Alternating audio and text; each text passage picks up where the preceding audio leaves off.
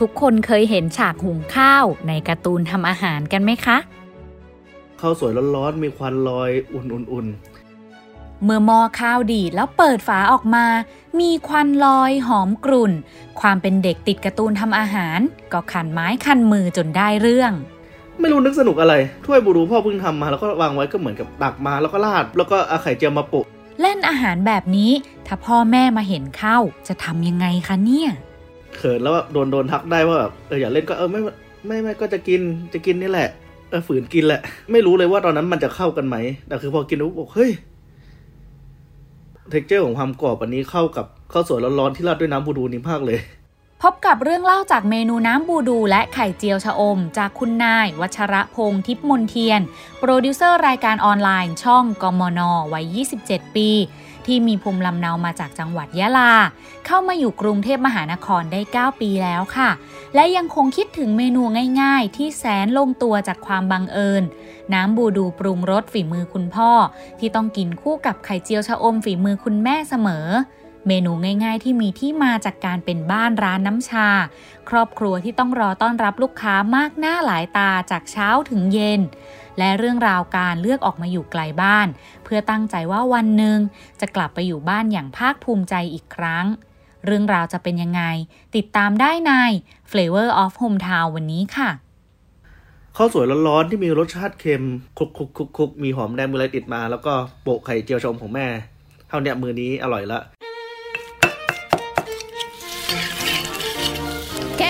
มากินข้าวตาหนุยมีการเมนูโปรดของลูกตึงนั่ง กับเขากำลังหอนๆอยู่ลูกมามามาเออถ้าไม่กลับมาบ้านนี่ไม่ได้กินนะฝีมือแม่เนี่ย Will the world via the voice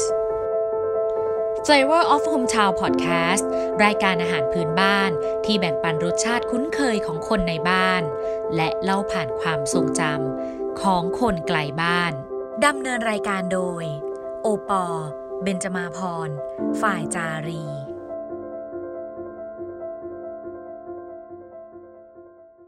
เริ่มต้นสนทนากับคุณนายวันนี้นะคะปอก็พอทราบมาบ้างค่ะว่า เมนูพื้นบ้านที่คิดถึงก็คือน้ำบูดูปรุงรสฝีมือคุณพ่อ แต่คุณนายก็บอกกับเราอีกว่า ถ้าต้องเล่าถึงบูดูฝีมือคุณพ่อแล้วเนี่ย ก็ต้องมีไข่เจียวชาอม กรอบกรอบมันๆฝีมือคุณแม่ด้วยเสมอเลยค่ะ ซึ่งปกติแล้วเราก็จะคุ้นชินแต่กับไข่เจียวชาอมคู่กับน้ำพริกกะปิ เลยอยากรู้เขาว่าบ้านอื่นๆทางภาคใต้เนี่ยเขาเปลี่ยนจากน้ำพริกกะปิ เป็นกินคู่กับน้ำพริกบูดูเหมือนกันกับคุณนายหรือเปล่า คือปกติพูดถึงไข่เจียวชะอมจะนึกถึงน้ำพริกกะปิถูกไหมครับ แต่เราอะเกิดจากที่ตอนเด็กอะก็โอเค มีไข่เจียวชมมีอะไรแต่ที่นู่นเขาจะนิยมกินบูดูกัน เราไม่เคยเห็นใครกินอย่างนี้เหมือนกันนะ แต่เราว่ามันเป็นมันเป็นส่วนผสมของของความเป็นบ้านเราที่เราเอามารวมกันแล้วเรากินแล้วอร่อย น้ำบูดูกับไข่เจียวชะอม ซึ่งปกติบูดู ถ้าคนไม่รู้จักก็อธิบายง่ายว่ามันจะเป็นคล้ายๆ เหมือนปลาร้าของทางใต้ที่เป็นการเอาปลาไปหมัก แต่ละบ้านหรือแต่ละที่ที่ทำผลิตต่างๆ ก็จะมีสไตล์ของตัวเองอาจจะมีรสชาติที่แตกต่างกันมีแบบเค็มนำหรือต่างๆ หรือรสชาติของปลานั้นอันนี้เราอาจจะไม่รู้เชิงลึกแต่ นอกจากตัวน้ำบูดูที่เป็นเบสแล้ว จะมีความที่แบบเอาน้ำบูดูเนี้ยมาปรุงต่อเพื่อกลายเป็นน้ำบูดูสูตรของบ้านตัวเอง น้ำบูดูคือวัตถุดิบหรือซอสที่ได้จากการหมักปลาทะเลเข้ากับเกลือเป็นเวลา 8-15 เดือนค่ะ เพื่อให้ได้น้ำหมักที่มีความเค็ม นัว ลงตัว สีออกดำๆนะคะ เมื่อครบเวลาที่กำหนดแล้ว ในบ่อหมักจะมีการแยกชั้นของปลากับน้ำใส ส่วนที่เป็นน้ำใสๆสีออกดำๆเนี่ยมักจะถูกนำไปทำหน้าที่เหมือนเป็นเครื่องปรุงรสที่ให้รสเค็มค่ะ ส่วนที่เป็นตะกอนอยู่ตรงก้นบ่อหมัก ก็ยังสามารถรับประทานได้นะคะ ส่วนนี้จะถูกนำไปบรรจุใส่ภาชนะเก็บไว้ประกอบอาหารในรูปแบบอื่นๆค่ะ น้ำบูดูของทางใต้ มีบทบาทเหมือนกันกับปลาร้าของทางภาคอีสานค่ะ จะถูกนำไปเป็นหนึ่งในเครื่องปรุงที่ให้รสเค็มแล้วก็กลมกล่อม ซึ่งในเรื่องเล่าที่เราจะคุยกันวันนี้ น้ำบูดูจะอยู่ในฐานะพระเอกที่มีนางเอกเป็นไข่เจียวชะอมค่ะ บอกเลยว่าพระเอกของเราวันนี้เนี่ยบ้านๆแต่ได้ใจ และมีความเป็นตัวของตัวเอง ตามเฉพาะสูตรของแต่ละครัวเรือนค่ะ บางบ้านอาจจะแบบหั่นพริก หั่นกระเทีหั่นพริกหั่นกระเทียมหั่นหอมแดง ใส่ลงไป เติมซอสนิดนึง หรือเติมน้ำตาลใส่มะบางบ้านก็ใส่มะนาวอะไรอย่างนี้ลงไปเพื่อสร้างรสชาติให้กับน้ำบูดูนี้ขึ้นมา ซึ่งเราอะเข้าใจว่าสิ่งที่ทำอะเรียกว่าน้ำพริก แต่จริงๆพอเราไปถามพ่อมาเพราะว่าไม่ใช่เขาก็เรียกว่าน้ำบูดู เราก็เลยถามอ้าวแล้วเป็นขวดธรรมดาเรียกอะไรก็เรียกน้ำบูดู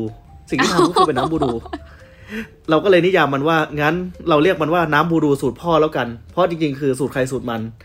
บางคนชอบเผ็ดอาจจะใส่เผ็ดเยอะบางคนชอบหวานอาจจะเติมน้ำตาลไปเลยก็ได้อะไรก็ได้ครับอ๋อโอเค อย่างนี้คือ ถ้าปอจะ introduce ว่ามันคือเมนูน้ำบูดูยะลาเนี่ยไม่ใช่แล้วเป็นเมนูน้ำบูดูสูตรพ่อพี่นาย ใช่ต้องนี้ได้เหมือนกัน เพราะว่าเราเชื่อว่า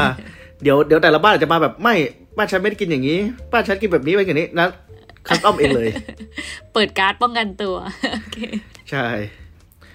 อาจจะเพราะว่าน้ำบูดูมันยังไม่ได้ถูกตั้งชื่อใหม่ก็เป็นไปได้ เขาก็ยังเลยเรียกน้ำบูดู อันนี้เรา เราว่าเออ ก็ยังเป็นคำเป็นปริศนาที่น่าสนใจนะ แต่ถึงอย่างนั้นนะคะ น้ำบูดูในความทรงจำของคุณนายวันนี้ ก็ถือเป็นมื้อง่าย ๆ มีบทบาทเหมือนกันกับพริกน้ำปลาตามร้านอาหารที่เราคุ้นชินกันค่ะ มีการปรุงง่ายๆ กินง่าย ๆ แต่ไม่ใช่ใครจะเป็นคนปรุงก็ได้ค่ะ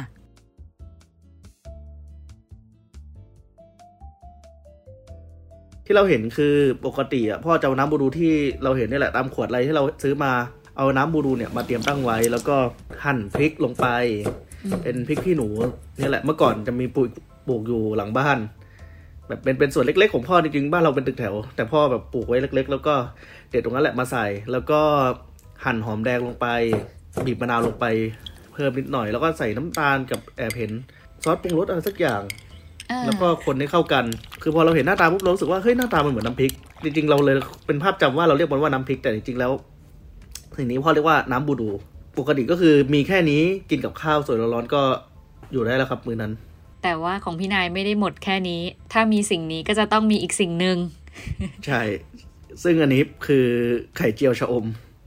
เออซึ่งซึ่งปกติคนที่ทอดอร่อยต้องเป็นของแม่เท่านั้น แล้วก็ไม่รู้ว่าทำไมทอดเองก็ไม่ถูกใจเท่ากับแม่ทำให้ เว้ยเดี๋ยวนะ บูดูฝีมือพ่อ แล้วก็ไข่เจียวฝีมือแม่ มันเป็นของที่ดูเหมือนใช่ทำง่าย ๆ ทั้งคู่แหละ แต่ทำไมทำไมต้องเป็นแบบต้องพ่อต้องแม่เนาะคือให้เราทำเองทั้งทั้งสองอย่างเราก็ทำออกมาแม่อร่อยนะเคยทำน้ำบูดูเองออกมาแล้วเรารู้สึกว่าทำไมมันไม่เหมือนที่พ่อทำให้เลยเรารู้สึกว่ามันต้องรู้มือแหละว่าใส่เข้าไปแค่ไหนถึงพอดีอืมเออ แล้วจริงๆอย่างที่บอกว่าไอ้ไข่เจียวอะมันถือว่าเป็นอะไรที่ประหลาด เพราะเราก็เคยถาม คนรอบตัวก็ไม่มีใครกินอย่างนี้ แม่จะต้องทำเมนูนี้ให้กินทุกครั้งเวลาเรากลับบ้านคือ เวลารู้ว่าเราจะกลับบ้านทีไรแม่จะต้องไปซื้อชะอมมาเตรียมไว้ตลอด คือชะอมมันต้องมานั่งเด็ดนั่งอะไรต่างๆ แต่คือเราอะอ่ารู้รู้สึกว่าแม่เราเด็ดชะอมเร็วมากแบบรูดปื๊ดปื๊ดปื๊ดปื๊ดปื๊ดแป๊บเดียวอ้าวเสร็จแล้ว มันมีหนามนะใช่แต่แม่แต่แม่รูดยังไงไม่รู้คือ คือเราก็มานี่ไงรูดด้านนี้มันจะไม่โดนหนามเราก็ทำก็โดนอยู่ดีแต่คือรู้สึกว่าเออแม่มีทักษะในการรูดชะอมได้ดีมากแล้วก็ สังเกตคือบุหรี่ไข่ชะอมร้านอื่นจะเป็นไข่เยอะกว่าชะอมอ่าแต่อ่าที่นี่เป็นแบบชะอมแน่นแน่นแน่นแบบขนาดที่ว่า นี่คืออุดมไปด้วยสารอาหาร ด้วยแบบชะอมล้วนๆ ก็ก็พอพอมารวมกัน เราก็เลยก็จะเหมือนกับอะตักข้าวมาปุ๊บราดน้ำบูดูของพ่อไปก่อนอืมคลุกคลุกคลุกคลุกก็มีมีหอมแดงมืออะไรติดมา แล้วก็โปะไข่เจียวชะอมของแม่ เท่าเนี้ยมือนี้อร่อยละ ถ้าพิเศษกว่าก็วันนั้นถ้าเกิดพ่อกับแม่ไปซื้อปลามาทอดไว้ก็จะมี ปลาทอดที่แบบเป็นของเคียงคู่อีกอย่างหนึ่งไปด้วย ก็ทำให้มือนั้นก็ได้ครบ ถ้าบอกว่าไม่ขี้เกียจก็จะจบที่ไข่เจียวกับข้าวที่ราดด้วยน้ำบูดูประมาณนั้นครับ โอ้ไม่มีความสุขง่ายจังคนอื่นเขาชอบกินเมนูยากๆกันหมดเลยนะเออ นั่นสิ เพราะว่าจริง ๆ อาจจะด้วยความที่พอบ้านเราเป็นร้านค้าเราอาจจะไม่ได้มีเวลาทำอาหารมากมายมั้ง เพราะว่าพ่อแม่พอเปิดร้านน้ำชาเนาะก็เลยแบบ คงจะมีเวลาในการทำน้อยไอเมนูเหล่านี้มันเหมือนกับมันทำง่าย มันทำแป๊บเดียวเสร็จแล้วมันก็ทำทิ้งไว้ได้ค่ะก็เหมือนกับอะมาปุ๊บพ่อทำน้ำบรูทิ้งไว้แล้ว ลูกมาถึงเจียวไข่ให้แป๊บหนึ่งอะกินได้จบ สบายอืมไม่ต้องมานั่งทำแกงทำอะไรที่แบบยุ่งยากแล้ว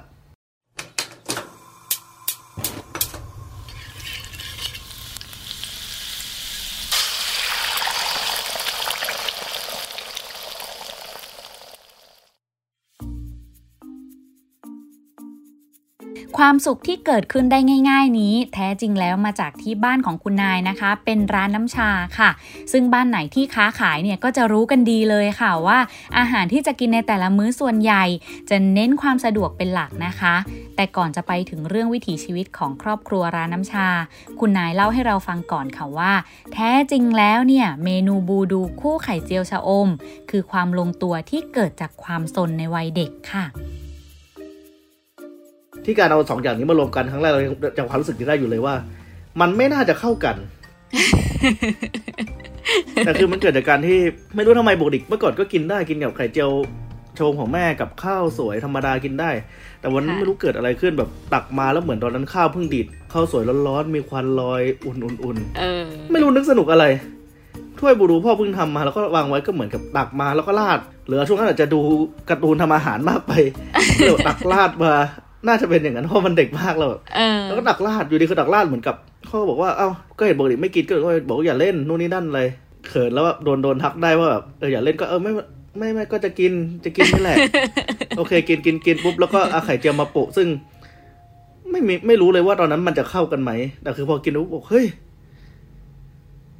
เออ มันเข้ากันว่ะเออแล้วมันกลายเป็นว่าความเค็มของ บูดูที่มันอยู่ในข้าว จริง ๆ เออลืมบอกไปว่า ด้วยความที่ไข่เจียวชมของแม่เราอะจะมีค่อนข้างจืดกว่า ไข่เจียวชมทั่วไปอาจจะเพราะว่าเออแม่เป็นคนที่ไม่ได้ติดเค็ม แล้วก็เขาเหมือนพยายามลดเค็มอะไรอย่างนี้ค่ะเออ มันดังบังเอิญเข้ากันพอดี แล้วกลายเป็นว่าข้าวสวยร้อนๆที่มีรสชาติเค็มตัดกับไข่เจียวชมเธอมาพอมันเป็นชะอมที่เยอะมันให้ความกรอบ แล้วมันให้แบบความรู้สึกที่แบบโอ้ texture ของความกรอบอันนี้เข้ากับข้าวสวยร้อนๆที่ราดด้วยน้ำบูดูนี่มากเลย อืมแล้วมันกลายเป็นรสกลมกล่อมด้วยแบบเอ้ยหลังจากนั้นมาก็คือตักกินแบบจริงจังละทุกครั้งก็คือถ้ามีน้ำบูดูก็คือจะตักราดเสมอ นึก นึก moment ตอนนั้นออกเลยอะคือตอนเด็กๆ มันจะอยากแบบ อยากทำเป็นทำอาหารนะแต่ว่าใช่ใช่เราก็ใช่ทำอะไรใช่ได้ไม่ไม่มากอะนอกจากแบบตักข้าว เอาอันนั้นมาราดใช่มาโปะจัดเรียงมั่วๆอะไรอย่างเงี้ย ซึ่งเราจำไม่ได้ด้วยซ้ำว่าไอเหตุการณ์เนี้ยมันเกิดตอนไหน แต่เราจะเราเราไม่ก็พอพอแวบนึกออกเลยว่าเออใช่มันเกิดจากการเล่น มันมีอืมเล่นแล้วก็ไปสุดท้ายเหมือนก็เออฝืนกินแหละ แต่มันดันอร่อย จากที่เมื่อก่อนกินแล้วไม่ชอบสุดท้ายพอเรามาลองกินแล้ว อาจจะเป็นในช่วงวัยที่ลิ้นมันเริ่มรับรสดีขึ้นอือหือก็เลยแบบเออทุกอย่างมันกลายเป็นส่วนผสมที่ลงตัวมาก แล้วพ่อกับแม่เขารู้เลยไหมคะ ตั้งแต่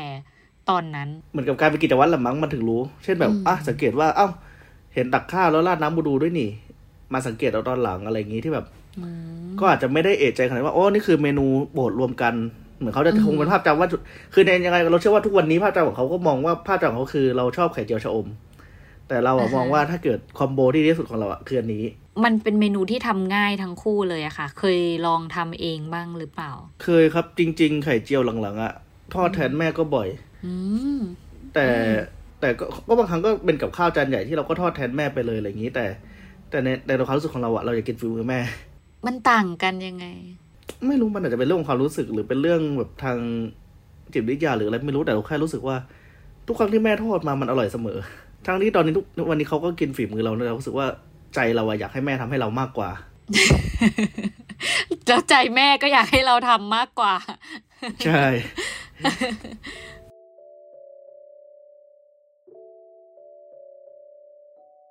ซึ่งคุณนายเล่าให้เราฟังต่อค่ะว่า ที่มีอาหารที่คิดถึงเป็นเมนูง่าย ๆ นั่นก็เพราะว่าที่บ้านเนี่ยเป็นร้านน้ำชา คุณพ่อกับคุณแม่ก็ต้องยืนเตรียมพร้อมรอรับลูกค้าหน้าร้าน ตั้งแต่เช้าจนถึงเย็นทุกวัน อาหารแต่ละมื้อที่เลี้ยงลูกๆมานะคะ ก็อุดหนุนพ่อค้าแม่ค้าด้วยกันในย่านนั้นบ้าง หรือหากเป็นมื้อพิเศษ ก็ช่วยกันทำเมนูง่าย ๆ ที่ใช้เวลาทำไม่นานค่ะ เลยไม่แปลกใจเลยนะคะว่าทำไมเรื่องเล่าของเราวันนี้ ถึงเป็นเมนูบูดูทรงเครื่องกับไข่เจียวชะอม แต่ถึงอย่างนั้นแล้ว รสชาติที่คิดถึงก็ยังต้องเป็นฝีมือของคุณพ่อกับคุณแม่อยู่ดีซึ่งนอกจากจะคิดถึงกับข้าวที่บ้านแล้ว สิ่งสำคัญที่คิดถึงตามมาก็คือบ้านค่ะ ที่ที่คุณนายเกิดและก็เติบโตมา แต่ไม่เคยเบื่อเลย เท้าความก่อนว่าจริง ๆ แล้วร้านเรามันเป็นร้านน้ำชาเนาะร้านน้ำชาจริงมันเป็นร้านกาแฟโบราณแหละถ้าให้เรียกอย่างนี้แต่คนที่นู่นเขาจะเรียกกันว่าร้านน้ำชา เพราะว่าที่นู่นเขากินชากันเป็นหลักมากกว่ากาแฟ ซึ่งเมนูที่ร้านก็จะมีแบบชากาแฟเครื่องดื่มต่าง ๆ ที่แบบเป็นร้อนเย็นนมเย็นอะไรอย่างงี้ที่เราเคยเห็นตามที่เขาเรียกว่าน้ำร้านน้ำชงกันแหละก็ก็มีร้านพวกนี้แต่คือบ้านที่เป็นบ้านเก่าแก่จริง ๆ อะไรก็จะกลายเป็นร้านกาแฟโบราณ ร้านเราเปิดมานานจริงๆพ่อเปิดมาปีนี้ก็สามสิบกว่าปีแล้ว มันเลยกลายเป็นร้านเก่าแก่ของจังหวัดยะลาแล้วเราก็โตมากับแม่ไปส่งโรงเรียนก็แปลว่าเราก็ต้องเห็นสภาพของคนที่แบบคนมานั่งกิน ชากาแฟยามเช้า โอ้ยแสงเช้า สวยจังเลย เพราะมันเป็นแสงที่มันส่องลงมาตรงร้านพอดีแล้วมันได้แบบบรรยากาศของแสงยามเช้า ตัดกับบรรยากาศของคนที่กำลังนั่งกินเครื่องดื่มอย่างอร่อยอะไรเงี้ยถึงแม้ได้ใจเขาบอกว่าร้อนก็เหอะก็เราเลยมีภาพจำกับ ภาพร้านน้ำชาบ่อยมาก แล้วก็มันเหมือนความทรงจำที่มันฝังลึกแหละ เพราะมันแบบเจอทุกวันทุกวันทุกวันจนทุกวันนี้ เออ เราก็ยังนึกถึงภาพนั้นอยู่เสมอ ด้วยความที่ทุกครั้งเวลากินมันคือแบบบรรยากาศยามเช้าที่แบบเออเราได้เห็นแบบเด็กนักเรียนกำลังไปโรงเรียน เห็นแบบคนนู้นคนนี้กำลังมาซื้อของในร้านคนนั่งกินกาแฟ แล้วก็แบบฟังเสียงข่าวยามเช้าแล้วรู้สึกว่า เราเราถูกเติบโตมากับบรรยากาศอะไรอย่างนี้ ทุกครั้งที่ได้กินแล้วนั่งอยู่ที่บ้านรู้สึกเออมันย้อนความทรงจำเก่าๆในสถานที่แบบ ในสถานที่ที่มันอยู่ในปัจจุบันอะไรอย่างนี้ แล้วคือรู้สึกว่าเราก็พยายามจะชมเมนูนี้กินเองแต่รู้สึกว่ากินยังไงมันก็ให้บรรยากาศไม่เหมือนที่นู่น แต่ทุกครั้งแล้วอย่างที่เราไม่ค่อยได้กินในกรุงเทพเพราะรู้สึกว่าเรากินทีไรอะมันจะทำให้นึกถึงบ้านเสมอ โอ้ย อย่านะ ฉันเซนซิทีฟเพราะว่ามันเป็นเมนูที่แบบกินแล้วมันภาพภาพมันจะชอบย้อนนึกมาแหละ ยากมากเลยนะ การที่เราจะมีรสชาติอะไรที่กลืนลงคอแล้วมันรีมายแบบ หรือดึงเรากลับไปอะไรสักอย่างอะอืมเพราะเรารู้สึกว่าเราอยากกินกับบรรยากาศที่ที่มันที่มันใช่ของมันคือ อาจจะเพราะด้วยความชงกินเองแล้วรสชาติไม่ถึงก็เป็นไปได้ ที่ที่ที่แบบโอเค มันก็มันก็ไม่ใช่ แต่ก็รู้สึกว่า เอ้บรรยากาศมันเราอยากจะย้อนไปดูที่ตัวเราได้อยู่ตรงนั้นด้วยแหละมั้งเราเลยแบบพยายามว่าเอองั้นก็ไม่เป็นไรมันมี อย่างอื่นให้เลือกกิน เราก็เลยกินอย่างอื่น เพราะรู้สึกว่ามันเหมาะกับที่จะอยู่ตรงนั้นจริง ๆ อะไรประมาณนั้น คุณนายเล่าต่อว่าสิ่งที่คิดถึงพร้อมกันกับบรรยากาศร้านน้ำชาที่บ้าน ก็คงเป็นน้ำชาหรือว่าน้ำชงฝีมือคุณพ่อเลยค่ะ แม้เมนูเหล่านี้นะคะจะมีสูตรตายตัวมาอยู่แล้ว แต่เรื่องของรสมือ ความหนักเบา และประสบการณ์ในการชงชาของคุณพ่อทำให้แต่ออเป็นอีกหนึ่งรสมือของพ่อที่คิดถึงที่สุด รองลงมาจากน้ำพริกบูดูค่ะ ว่าแต่แต่ออคืออะไรคะแต่ออจริง ๆ มันก็คือ มันคือชาดำร้อนค่ะหลายคนอาจจะรู้จักชาดำเย็น ถ้าชาดำเย็นมันก็คือชาที่ใส่น้ำตาลถูกไหมครับ แล้วก็ใส่น้ำแข็งอ่าที่ไม่ก็เหมือนเป็นชาเย็นที่ไม่ใส่นมอืมแต่ถ้าเกิดให้เทียบก็คือแต่ออมันคือชาดำร้อน เพราะว่ามันเป็นของเครื่องดื่มร้อนแทน ก็คือเหมือนเอาชามาใส่กับน้ำแล้วก็ใส่น้ำตาล เราจะเปลี่ยนจากน้ำตาลอะเป็นน้ำผึ้ง ซึ่งจริงๆที่ร้านไม่ได้ขายเมนูที่เป็นน้ำผึ้ง แต่นี่คือพ่อทำพิเศษให้เรา ให้ฝากให้ฝากร้านไหมเฮ้ยได้ ก็ชื่อร้านกาแฟคุรุครับ คุรุหอคะ เซิร์ชใน Google คุรุคือคือแถวนั้นมันเรียกว่าย่านคุรุเพราะว่าจริงๆมันคือเป็นย่านที่แบบถนนที่ตัดผ่านสถานศึกษาเยอะๆอะไรอย่างเงี้ยเมื่อก่อนเขาเลยเรียกย่านคุรุแล้วมันกลายเป็นชื่อย่านมาถึงทุกวันนี้คุรุที่แปลว่าครูครับ ใช่ วงเล็บว่าพี่หลวงด้วยหรือเปล่า ใช่ครับ อันนั้นคือเป็นร้านที่หลายคนเรียกก็คือเป็นชื่อเรียกจริงๆร้านจริงๆชื่อกาแฟคุรุเราก็เลยตั้งวงเล็บไว้ด้วยกาแฟคุรุวงเล็บพี่หลวงเพื่อ ให้รู้ว่าอ๋อโอเคมันจริงมันคือร้านเดียวกันนะอะไรอย่างงี้ ร้านชากาแฟโบราณในจังหวัดยะลาที่เปิดมานานกว่า 36 ปีสามหกปีนั้นสัมภาษณ์เมื่อสองปีที่แล้ว ตอนนี้ 38 ปีแล้ว ใช่ใช่โอ้โห ร้านน้ำชาที่จังหวัดยะลาและจังหวัดอื่น ๆ ในทางภาคใต้ มีบทบาทในการเป็นสถานที่พบปะสังสรรค์ ที่ผู้คนนะคะจะมาล้อมวงจิบชาสนทนากันตั้งแต่อดีต รวมถึงร้านกาแฟคุรุแห่งนี้ค่ะ สถานที่ที่คุณพ่อและคุณแม่เนี่ยได้เห็นการเติบโตของทั้งลูกชายคนนี้ พร้อมๆ กับการเติบโตของผู้คนมากหน้าหลายตา จากรุ่นสู่รุ่น ที่ร้านลูกค้ากลุ่มหลักคือวัยรุ่น คือต้องบอกว่าจริงๆ ร้านน้ำชาที่ยะลา มันจะด้วยความวัฒนธรรมที่นั่นเขากินน้ำชากันทั้งวัน และรวมถึงกลางคืนมันเลยทำให้ร้านน้ำชาแต่ละร้านอะจะมี character ของตัวเอง บางร้านคือร้านขายแบบเช้าเลยขายเช้าแบบ9ก้าโมงหมดก็มีอืมบางร้านขายตอนเย็นสตาร์ทห้าโมงเย็นถึงแบบสามสี่ทุ่ม ในร้านเปิดบอลดูอะไรที่เอาง่ายคือเราเรียกว่าเหมือนเป็นร้านเหล้าที่ไม่มีเหล้าที่เราสังเกตก็คือ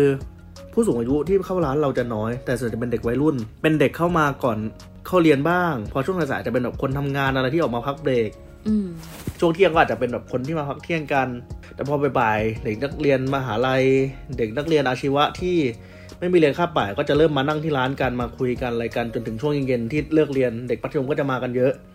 ซึ่งเออมันก็เป็นความประหลาดใจที่เราก็ยังงงเหมือนกันว่าส่วนใหญ่แล้ว คนที่มาในร้านเป็นวัยรุ่น อาจจะเพราะด้วยความที่พ่อเป็นคนที่ชอบคุยอืมแล้วก็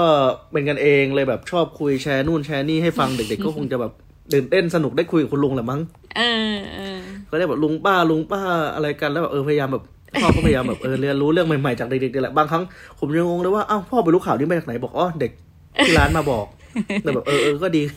เขาเหมือนได้อัปเดตข่าวตลอดเวลา เออ เหมือนเปลี่ยนเจเนอเรชันเหมือนเด็กมหาลัยที่พอเรียนจบไปแล้วเดี๋ยวก็จะมีเด็กปีหนึ่งรุ่นใหม่ที่เข้ามาแล้วมาส่งต่อส่งต่อมาเขาส่งต่อกันรุ่นต่อรุ่นอืมเหมือนพอคนบางคนที่แบบจบไปแล้วอาจจะกลับบ้านเกิดตัวเอง อาจจะแบบบางคนจะมาจากจังหวัดอื่นที่มาเรียนอ่าฮะเขาก็ยังมีแวะเวียนมาหานะครับ มาจากคนละภาคที่เขาเคยมาเรียนที่นี่อ่าจนเขากลับมากินเขาก็แบบมานึกถึงบรรยากาศเก่าของเขาที่แบบอู้เขาก็ลงทุนมากันเหมือนกันเนาะแต่ละคน แต่ที่สังเกตก็ทุกวันนี้ก็จากที่ว่าผมเป็นน้องของเด็กนักศึกษาในรุ่นนั้นอืม เป็นน้องแบบน้องเล็กๆจนแบบอะผมอยู่มัธยมเป็นวัยแบบใกล้ๆเดียวกันกับคนที่มากินในร้าน จนทุกวันนี้ผมจบทำงานแล้วผมกลับไปผมเป็นรุ่นพี่พวกเขาจนดีไม่ดีอีกสิบปีผมจะกลายเป็นแบบรุ่นพ่อพวกเขาผมก็ยังเห็น คนที่มานั่งที่ร้านก็วนเวียนจะเป็นนักนักเรียนอยู่สม่ำเสมอ แต่ผมว่ามันก็ดีตรงที่ว่า พ่อกับแม่เขาคงรู้สึกว่าเออตัวเขาเองไม่รู้สึกแก่เขารู้สึกว่าเราได้อยู่กับเด็กตลอดเวลาที่เขาแฮปปี้กับการที่อยู่กับเด็กคุยกับเด็ก อะไรอย่างนี้คือเขาบอกว่าเขาก็เข้าใจธรรมชาติของความเป็นเด็ก ก็แบบเออ ก็ดูเขามีความสุขดี แล้วเขาอยากมี energy กับการมีลูกอยู่รายล้อมไหมคะ จริง ๆ พ่อแม่ผมค่อนข้างฟรีฟรีสไตล์เหมือนกันนะแบบแบบก็เคยคุยกันว่าถ้าถ้าไม่ได้ทำต่อจะไงคือเขาบอกก็เขาก็ไม่เสียดายนะแบบก็ก็ก็คือให้เราอยากทำอะไรคือให้เราทำเลย ร้านไม่ต้องเป็นห่วง คือถ้าเกิดมันจะต้องปิดอะ ก็แค่ปิดไม่เห็นเป็นไรแต่คือการเป็นเราเองอะที่จะรู้สึกเสียดาย เพราะว่าเออเราก็อยากสานต่อมันเอง คือจริงที่เราพยายามทำแบบรีโนเวทอะไรเพราะเราเผื่อว่าเออวันหนึ่งถ้าเกิดในวันที่เราพร้อมแล้วอะเดี๋ยวเรากลับไปสานต่อให้ แล้วเดี๋ยวเราจะได้แบบเออทำในสิ่งที่เขาสร้างมาตลอด แต่อย่างตัวเขาเองเขาก็คงแบบทำเพราะความสนุกในทุกวันนี้เรียกว่าทำเพราะความสนุกจริง ๆ แหละ เพราะว่าเขาสนุกกับมันเขาทำกับมันคือถึงว่าเมื่อก่อนเราก็คิดว่าหรือให้พ่อแม่เกษียณตัวเองแล้วมาอยู่กับเราไหมเออหรือเรากลับไปอยู่แล้วเราแบบ ทำแทนไหมอะไรไหมแต่เราก็คิดกับการที่บอกการที่เขาได้เห็นคนคุยกับคนและแอคทีฟอะทำให้เขาอย่างที่บอกว่าทำให้เขาเองอะไม่เฉาอืมเพราะว่าเราก็เห็นสูงอายุบางคนที่แบบพอเกษียณตัวเองปุ๊บแล้วแบบจากคนเคยทำงานทุกวันทุกวันทุกวัน มาวันนี้นั่งอยู่เฉยๆบางคนก็อยู่ไม่ได้อืมอาจจะเป็นตัวอย่างคือยายเราเองเนี่ยแหละ ทุกวันนี้แกก็แบบอยากจะลุกมาทำงานตลอดเวลา แต่คือเราก็รู้ว่าแกทำไม่ไหวแล้ว เราก็ต้องแบบเบรกแต่คืออะในเมื่อพ่อแม่ยังทำไหวแล้วเขา ทำในที่เขารู้กำลังตัวเองไม่ได้แบบทำหักโหม แล้วก็เขาเป็นความสูงการทำก็เลยโอเคงั้นให้เขาทำแล้วถ้าตัวเราพร้อมเองอะวันหนึ่งอะเราก็อยากจะต่อยอดตรงนี้ เราอยากจะทำอะไรตรงนี้ให้มันก้าวไปข้างหน้ามากขึ้น หรือแบบมีอะไรมากกว่านี้มากขึ้นอะไรอย่างเงี้ยครับ จากที่พูดคุยกันถึงเรื่องที่บ้านมาพักหนึ่งนะคะ ก็พอสัมผัสได้ค่ะว่าบ้านหลังนี้เนี่ยยังคงเป็นจุดหมายปลายทาง และยังเป็นความฝันของคุณนายอยู่ไม่มากก็น้อย ปอก็เลยชวนคุยต่อถึงเรื่องการไกลบ้านค่ะว่า ถ้าอยากจะพัฒนากิจการของที่บ้านแล้วทำไมถึงเลือกมาใช้ชีวิตที่กรุงเทพจริงๆตอนจบมาคือก็เหมือนมีแกลบเยียปีหนึ่ง ก็กลับไปอยู่บ้านบวกกับการที่ขึ้นมารับงานเฟรนซ์กรุงเทพบ้าง แต่ปีนั้นก็ปีเป็น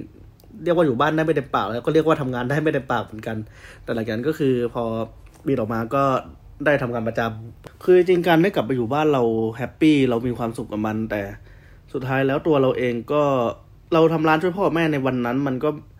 ไม่ได้ทำให้ร้านมีเงินมากขึ้นไปกว่าเดิม กับการตัวเราเองกับเป็นค่าใช้จ่ายของร้านที่พ่อแม่ต้องต้องส่งเราต่อทั้งที่เราจบมาแล้ว เรารู้สึกว่าเออเราก็อยากจะยืนหยัดได้ด้วยตัวเอง อยากจะหางานทำแต่สุดท้ายแล้ว งานสื่อแถวบ้านเราเองอะ่ะมันก็คงไม่ได้ตอบโจทย์และมัน ไม่ได้คุ้มค่ากับสิ่งที่เราเรียนมารู้สึกว่าเอ้ยถ้าอย่างนั้นอะ่ะถ้าเราทำอยู่บ้านเราทำไม่ห้าปีหกปียังไงมันก็ไม่ได้อะไรขึ้นมา สู้ว่าเรามาหาความรู้หาคอนเนคชันในกรุงเทพแล้ว เราได้อะไรบางอย่างกลับไปแล้วเราไปกลับไปในวันที่พร้อม เราคงจะดีกว่า วันนั้นก็ตัดสินใจว่าเอองั้นขอลองมาเสี่ยงโดนกรุงเทพดูเผื่อถ้า เราทำแล้วเราต่อยอดได้อะวันหนึ่งที่เรากลับบ้านอะเราก็อาจจะกลับบ้านในในฐานะของ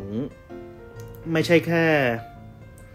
แค่เรากลับบ้าน อาจจะเป็นเรากลับไปในฐานะของความรู้ที่เรามีพร้อมจะไปต่อยอดตรงนู้นหรือไปช่วยเหลือแบ่งปันอะไรในตรงนั้น และในวันที่เรามีทุนทรัพย์มากพอ จนเราอาจจะ ช่วยทำให้ร้านมันได้ยอดขายมากขึ้น จนเออมันเลี้ยงดูได้ทั้งเราทั้งพ่อทั้งแม่ได้ แต่ถามว่าเราอยู่ได้ไหมเราเรียกว่า เราปรับตัวและอยู่รอดและอยู่เป็นกับมันไปแล้ว เราเราเราใช้ชีวิตรอดในเมืองนี้แล้ว และเรายังสามารถใช้ชีวิตต่อเรื่อยๆ ในเมืองนี้ได้ แต่ฟีลลิ่งของการกลับบ้านเราสึกว่าเอออันนี้ตอบโจทย์เรากว่ากับการที่ไม่ต้องมาจนรถติด ไม่ต้องรีบร้อน แล้วก็รู้สึกว่าเออเนี่ยมันได้ใช้ชีวิตกับการที่ชีวิตที่ช้าลง แล้วรู้สึกว่าการได้อยู่บ้านถ้า ถ้าเรามีงานที่สามารถทำโดยอยู่ที่นู่นได้ เราก็คงเลือกที่จะอยู่ที่นู่น เราเราเราคนนึงค่อนข้างเชื่อในจังหวะและโอกาส แต่เราเชื่อว่า ก่อนที่โอกาสมันจะมาคือเราต้องต้องสร้างอะไรบางอย่างไว้ เพื่อแบบในวันที่มันมาถึงเราแล้วปุ๊บเราจะคว้ามันได้เลยโดยที่ไม่หลุดมือ ก็คือเก็บเงินคิดไอเดียเรื่อยๆ แล้วก็คงรอจังหวะและโอกาสที่เหมาะสมในการจะได้ทำครับ ขอลองมาเสี่ยงดวงในกรุงเทพดู หนึ่งในคำตอบของคุณนายที่ชวนให้เราตั้งคำถามนะคะว่า จริงหรือที่กรุงเทพมหานคร เป็นเมืองแห่งความฝันและโอกาสสำหรับคนต่างจังหวัด จริงหรือที่กรุงเทพมหานคร เมืองที่แสนจะคับแคบเมื่อเทียบกับจำนวนประชากร แต่เราก็ยังมองว่าที่นี่มีพื้นที่ให้เราได้เติบโตอีกมาก จากที่ได้พูดคุยกับคุณนายวันนี้ รวมถึงแขกรับเชิญ Flavor of Hometown อีกหลาย ๆ ท่าน ในเรื่องเล่าจากเมนูอื่น ๆ คำถามซ้ำ ๆ ที่ปอต้องถามทุกคนคือ คิดจะกลับไปทำอะไรที่บ้านไหมคำตอบก็หลากหลายแตกต่างกันไปค่ะ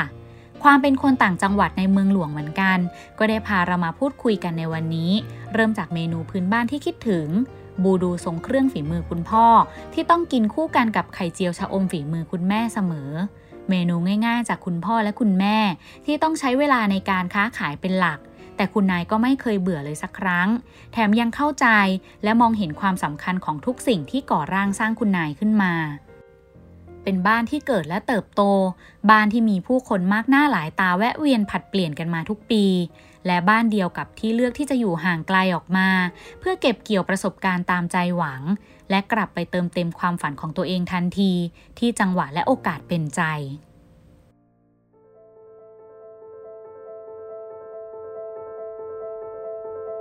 เ Flavor of Hometown Podcast รายการอาหารพื้นบ้านที่แบ่งปันรสชาติคุ้นเคยของคนในบ้าน และเล่าผ่านความทรงจำของคนไกลบ้าน ติดตามได้ที่ www.thaipbspodcast.com แอปพลิเคชันไทย PBS Podcast หรือ Spotify, SoundCloud, Apple Podcast, Google Podcast และ Podbean ติดตามความเคลื่อนไหวได้ที่ Facebook, Twitter, Instagram และ YouTube ไทย PBS Podcast